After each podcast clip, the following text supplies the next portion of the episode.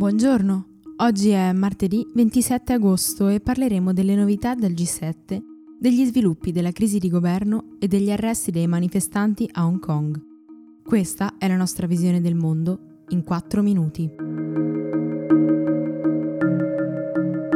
Si è concluso ieri a Biarritz, sulla costa sud-occidentale francese, il G7. Protagonista della fase conclusiva del vertice il presidente statunitense Donald Trump. Dopo il suo suggerimento di contrastare gli uragani con le bombe, infatti, ha destato qualche perplessità la sua assenza a una delle riunioni più rilevanti di questo summit, quella sul clima, che il presidente francese Macron ha voluto porre al centro delle trattative. Proprio in quell'aula i paesi del G7 hanno concordato lo stanziamento immediato di 20 milioni di dollari per contrastare gli incendi che stanno devastando la foresta amazzonica.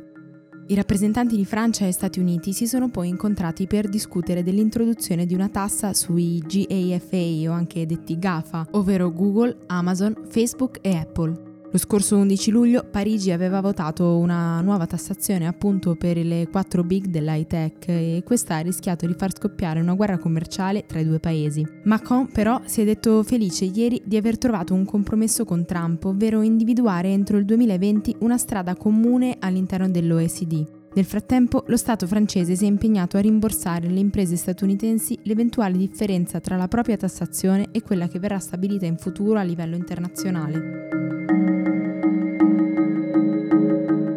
Oggi inizierà il secondo turno di consultazioni al Quirinale per trovare una soluzione alla crisi politica.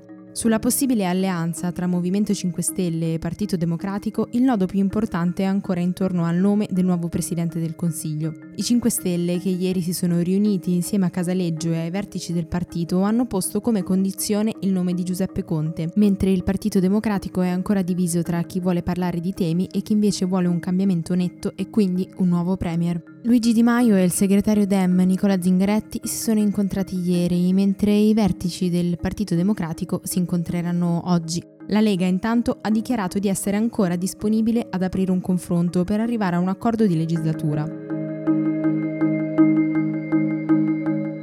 Polizia di Hong Kong ha dichiarato di aver arrestato 86 persone, tra cui un bambino di 12 anni, durante le proteste di questo fine settimana. È domenica che si sono verificati gli scontri più violenti. I manifestanti hanno lanciato bombe Molotov verso le forze dell'ordine che per disperdere la folla sono arrivate a sparare un colpo di avvertimento in aria. Secondo la Hospital Authority di Hong Kong, 48 persone sono rimaste ferite. L'agenzia statale russa Rasgidramit, che si occupa di monitoraggio meteorologico e ambientale, ha diramato una nota in cui si legge che l'improvviso innalzamento dei valori radioattivi nell'area di Severodvinsk è stato causato da una nuvola di gas contenente isotopi di bario, stronzio e lantanio. Questo è avvenuto in seguito a un test di un missile probabilmente a propellente nucleare, ma le notizie riguardo l'incidente sono ancora poco chiare e il Cremlino non sembra propenso a dare spiegazioni. A solo un mese dall'insediamento del nuovo governo di destra a guida Nea Democratia, il neo primo ministro greco, Kyriakos Mitsotakis, ha ordinato un raid nel quartiere di Exarchia ad Atene, dove da diverse settimane migranti e rifugiati in cerca di una sistemazione avevano occupato gli edifici. Fresco di giuramento, anche il nuovo sindaco della capitale, Kostas Bakoyanis, ha detto che la sicurezza è la sua più grande priorità. Per oggi è tutto. Da Antonella Serrecchia e Rosa Uliassi, a domani.